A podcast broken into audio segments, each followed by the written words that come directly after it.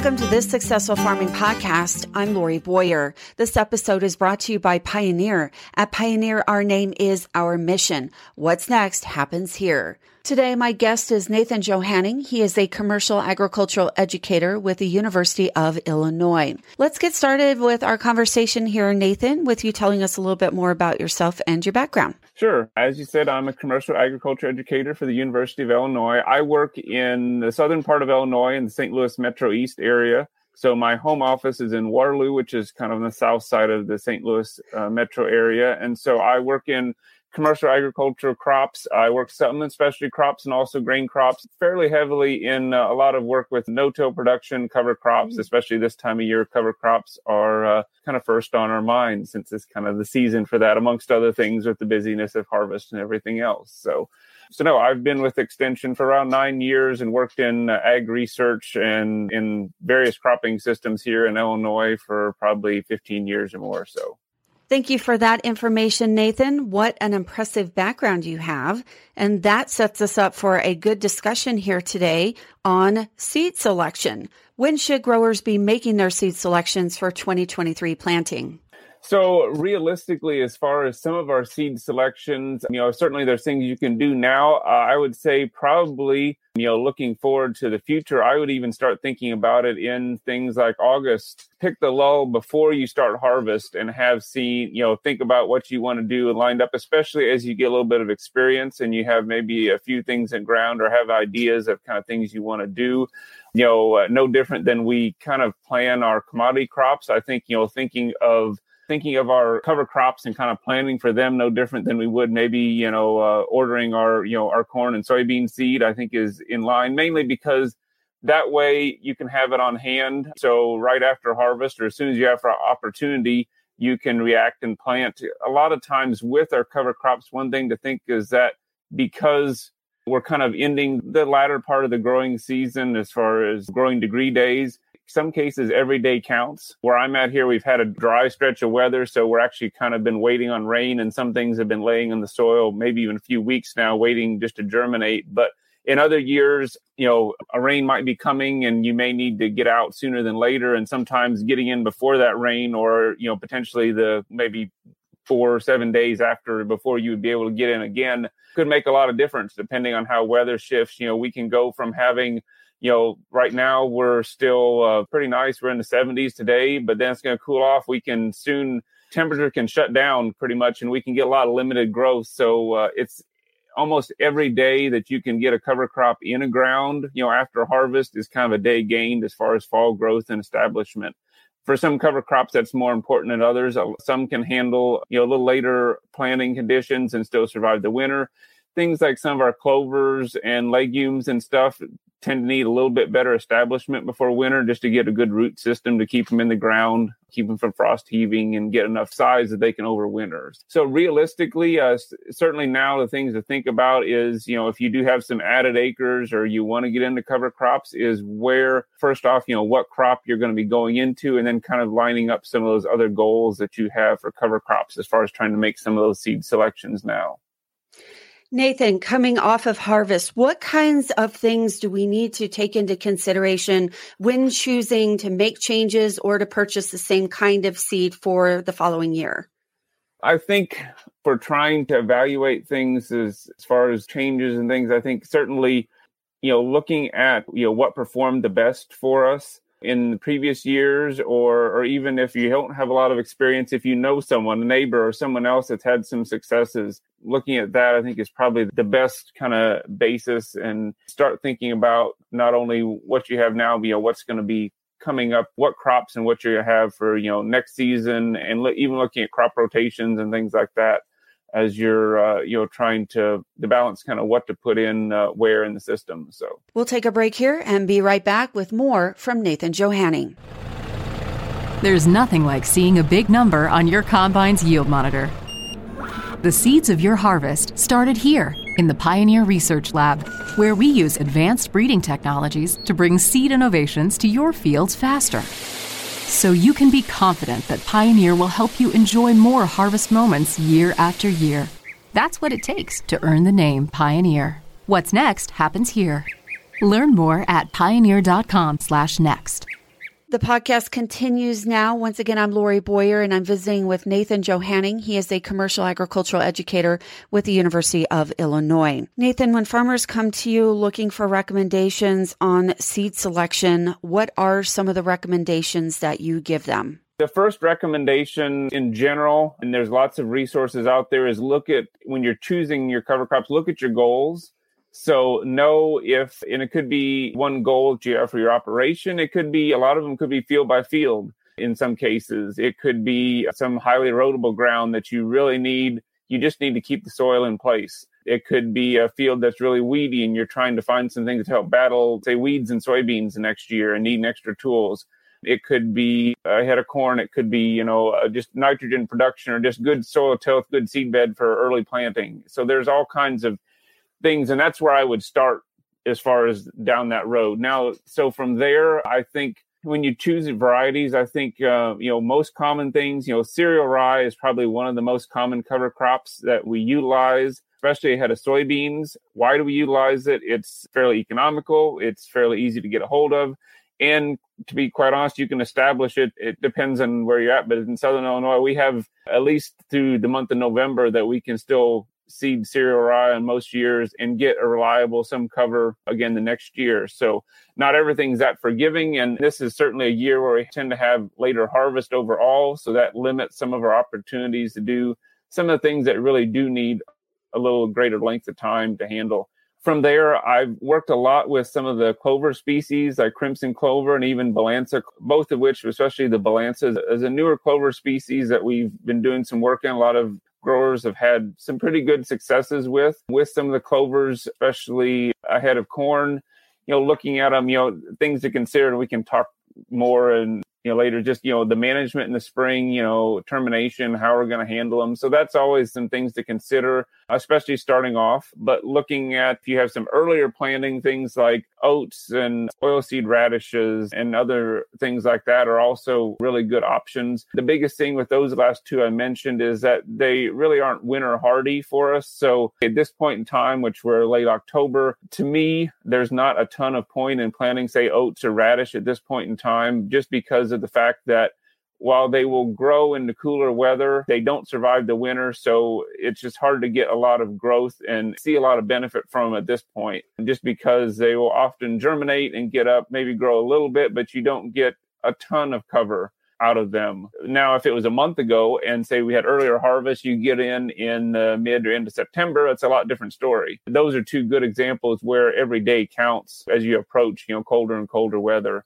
Annual ryegrass is another one that's used commonly in some areas. Annual ryegrass of some of the grasses does take a little more work to manage. I think there's been kind of annual ryegrass had some concerns, especially a few years ago when we kind of had the, the big cover crop push and we had some short seed supply and some people ended up with some situations where they struggled to manage it. I think we've gotten a lot better at not only selecting our seed, we're selecting known varieties where we know what we're getting. I think that helps a ton in some of the management issues as far as trying to terminate in the spring. And I think that we have a lot of guys like that, especially due to its really good ability to root down into the soil, especially heavy acidic soils, poorly drained soils that handles well that encompasses or describes a lot of fields, especially in southern Illinois, hit on some of those the flat, poorly drained soils, acidic soils. So that's another another good one. And there's certainly tons of species. Those are some of the highlights and some of the things that we hear a lot of as far as cover crops, you know, in the Midwest. You just touched on what I was going to ask next, and that was, and you mentioned soils,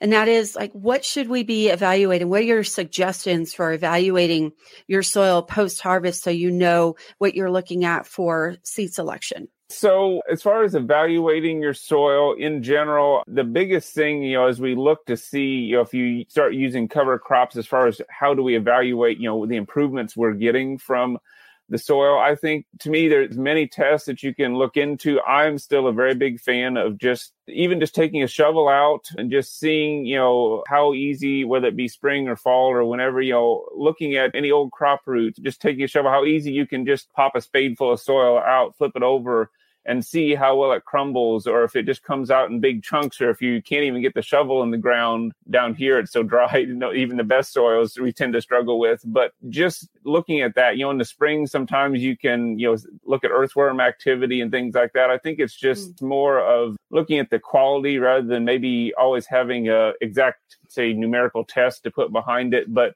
looking at after the planter this is another thing for the spring seeing how well um, the soil, you know, crumbles and fills back in, even under moist conditions for spring planting. I've seen a lot the tilth of the soil in some of these no-till and cover crop fields can be really good to where, you know, in the spring, you'll look back and even if it's a little moist, sometimes, you know, with no-till planting, you can go in and that uh, seed slot will just crumble shut, you know, really well and then limited crusting and things like that. Whereas compared with, you know, non-cover crop fields, especially more conventional tilled and things. This year, I know a lot of guys had some issues issues with some crusting, with having the dynamic of weather. You know, we went from being really wet and then things getting in it turned super hot. And there's some soils, especially down here, that bake like an oven on that top layer whenever we went from cool and wet to hot and dry in such a hurry. So those are just kind of some random things, but things that I like to look at and appreciate in a soil with cover crops and things that I think you can look at and see over time.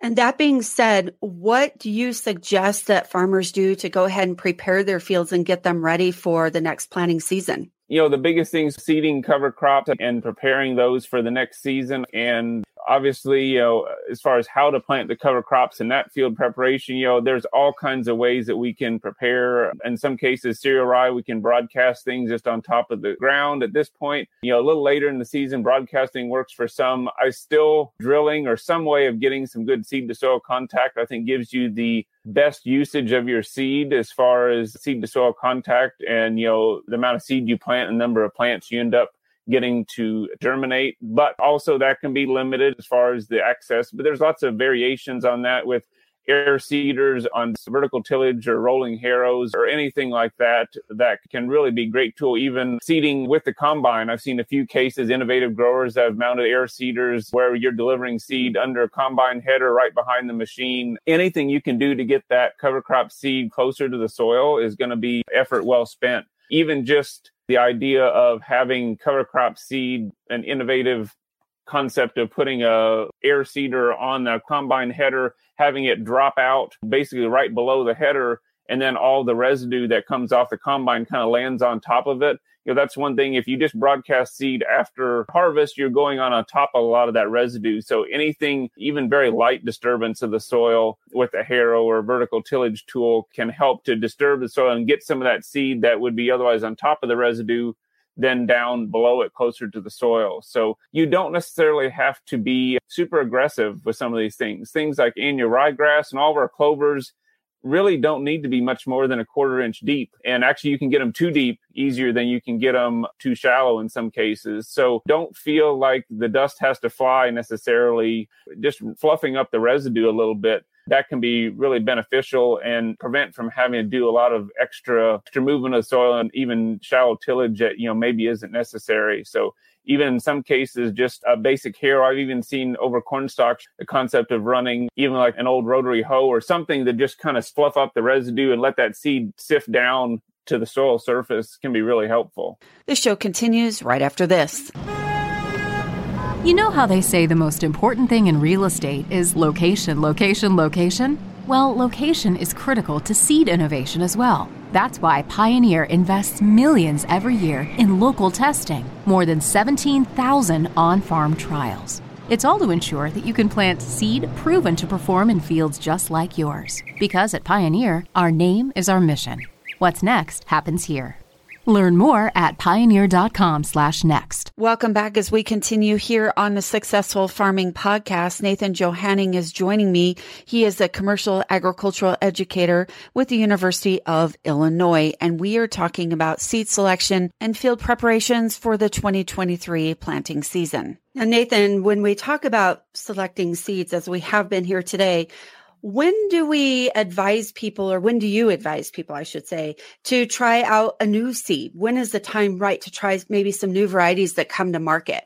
As growers start from initially maybe first adopting a cover crop, looking forward from there, I think start with something basic. Cereal rye ahead of soybeans is certainly a great one. Ahead of corn, if you can get the option to get in things like oats or even a radish or clovers, those are all great. Cereal rye you can use ahead of corn. I'll just put in my kind of plug or aside on that is that just remember we often see some challenges with that and some of which growers accept just because they want to protect their soil and they don't mind potentially even taking a little hit on yield sometimes but when we do see that, it has a lot to do with nitrogen. I would say all around nitrogen. Remember, you have a grass cover crop like cereal rye, which is an excellent nitrogen scavenger, and you're putting it right behind, or you're trying to follow it up with a very nitrogen needy crop like corn. So if you do that, terminate cereal rye when it's young, even early. And if you do take it further out, just be proactive with nitrogen management. Things like starter fertilizer and things like that are great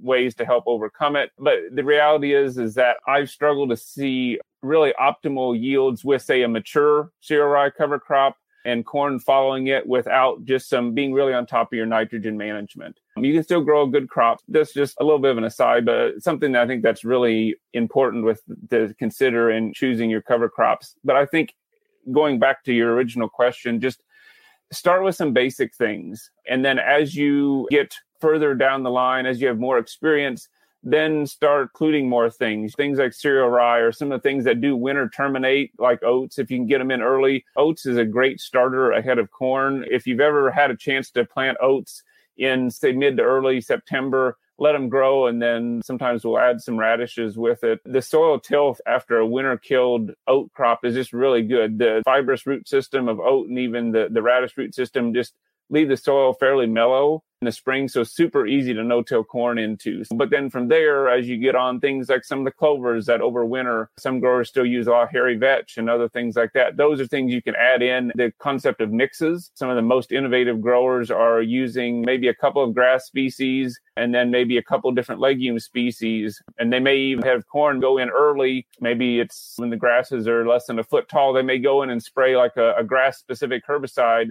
kill off the grasses and let the legumes continue to grow till closer to planting. But overall, I think build with experience. Some of the biggest challenges in cover crops is whenever we can get maybe just a little too, say, starstruck by, you know, like a big, really complex, say, cover crop mix, or maybe just some really new species. And I think anyone that's done this would say just start with something basic. And once you know and feel comfortable with that in your farming system, your management system, then from there take it the next step add some more things you know make it more complex. Once you have that experience then can really take on really whatever you want to at that point and have a lot better handle on it and make the most of it for your cropping system. Nathan what are your suggestions in finding a trusted seed dealer to work with so with any of this some things that i look for is, is certainly someone that pulls from some resources and has your best interest in mind, especially looking at suggesting seeding rates, varieties, you know, knowing any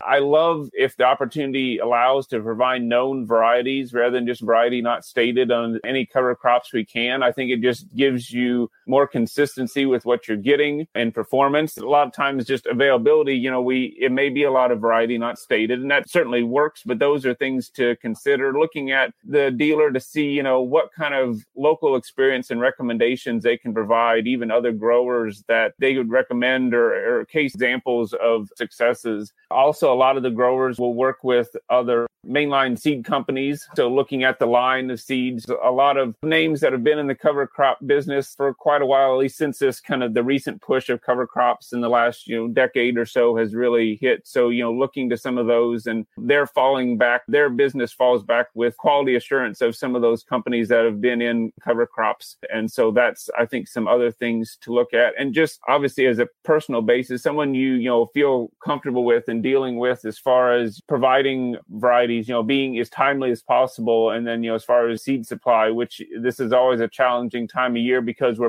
harvest and then also seed supply coming in all in one time. So it's just anyone that's able to work through that. There's just some other things to keep in mind. And obviously local accessible, you know, as far as being convenient to work with as well as you're needing other things or the other thing is being a little flexible because sometimes you may order something and then the weather or crop harvest may change your mind. And so, all right, so I wanted to plant oats, but it's say we had a, a really wet September and we're, you know, where are we at now? Someone that can help you pivot and shift with recommendations saying, all right, no, this is what we wanted to do, but it's just too late. Someone that can, you know, would acknowledge things like that and really help to make sure you're successful because obviously your success equals their success in this as well in long term. How should growers analyze markets when they're determining what seed to plant for the next year?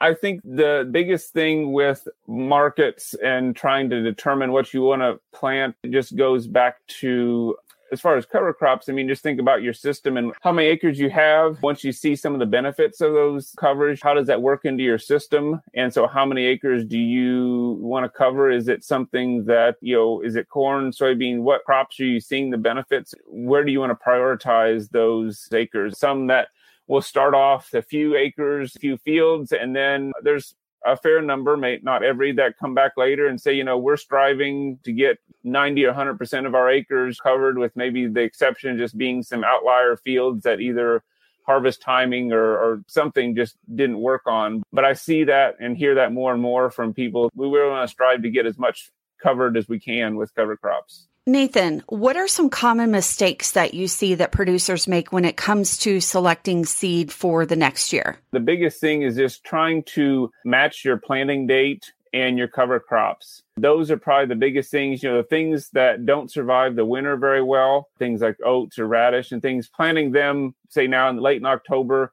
just is not setting yourself up for seeing lots of results. It often leads to a feeling of, well, that cover crop didn't do anything or that combination didn't do anything. When if you had planted a month prior, or even some cases it may not even be you, it may be the weather. Maybe it hasn't rained or germination is slowed. And so there's a lot of things that can play into those performance, but certainly selecting cover crops that are appropriate to the, you know, the time of year we're at.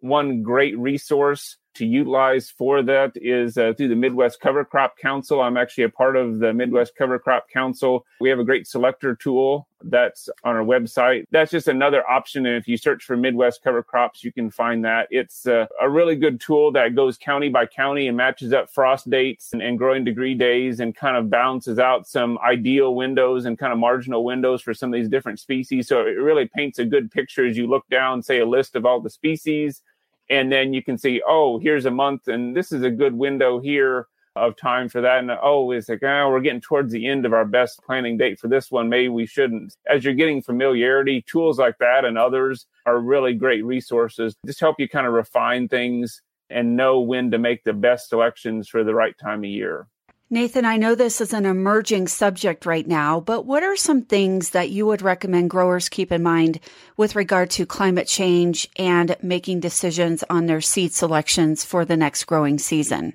The biggest things that I see immediately is certainly changing rainfall patterns. And then in some cases, it even feels like some of our, our seasons are, I'm not going to say a little bit off, but you know, some cases we've seen really warm, say falls or warmer degree days. And then some years we've, you know, like this year, we've actually been around average and maybe even a little cooler, had some frosts and things maybe earlier in some cases than we do some years. And then the rainfall, that's the other thing. I think the rainfall patterns, considering that, I can speak from example in our area, we've had extremely limited rainfall in the last month, and we were pretty limited even in, in the weeks prior to that. So we have cover crops that have been planted and are emerged, but just really limited growth just because we simply haven't had the moisture. So trying to look at seed selection and this is something that i think any of us have a good handle on is you know mm-hmm. trying to balance you know soil moisture. None of us can predict exactly you know the moisture. Certainly we have lots of great weather resources but even them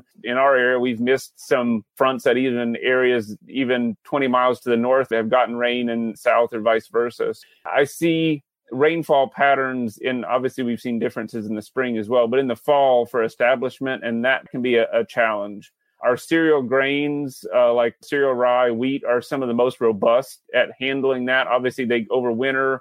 Overall, they can handle and are really good at overcoming some of the moisture. They know to either they can grow and handle it, or they'll just lay dormant until they have the moisture to grow. So those are some kind of fail safes with that. But I think that's at least for me, the biggest things directly now is looking at some of those weather patterns and just trying to think about planting as best we can and trying to you know choose some of our cover crops and things that we can get out as best we can. And always try to take advantage of any rain chance. Hopefully that materializes you know when you see it coming in the forecast when you're trying to gauge you know when to plant and things like that. I want to thank my guest for joining me here today nathan johanning. He is a commercial agricultural educator with the university of illinois. Today's show has been brought to you by pioneer. At pioneer our name is our mission. What's next happens here. For the Successful Farming Podcast, I'm Lori Boyer.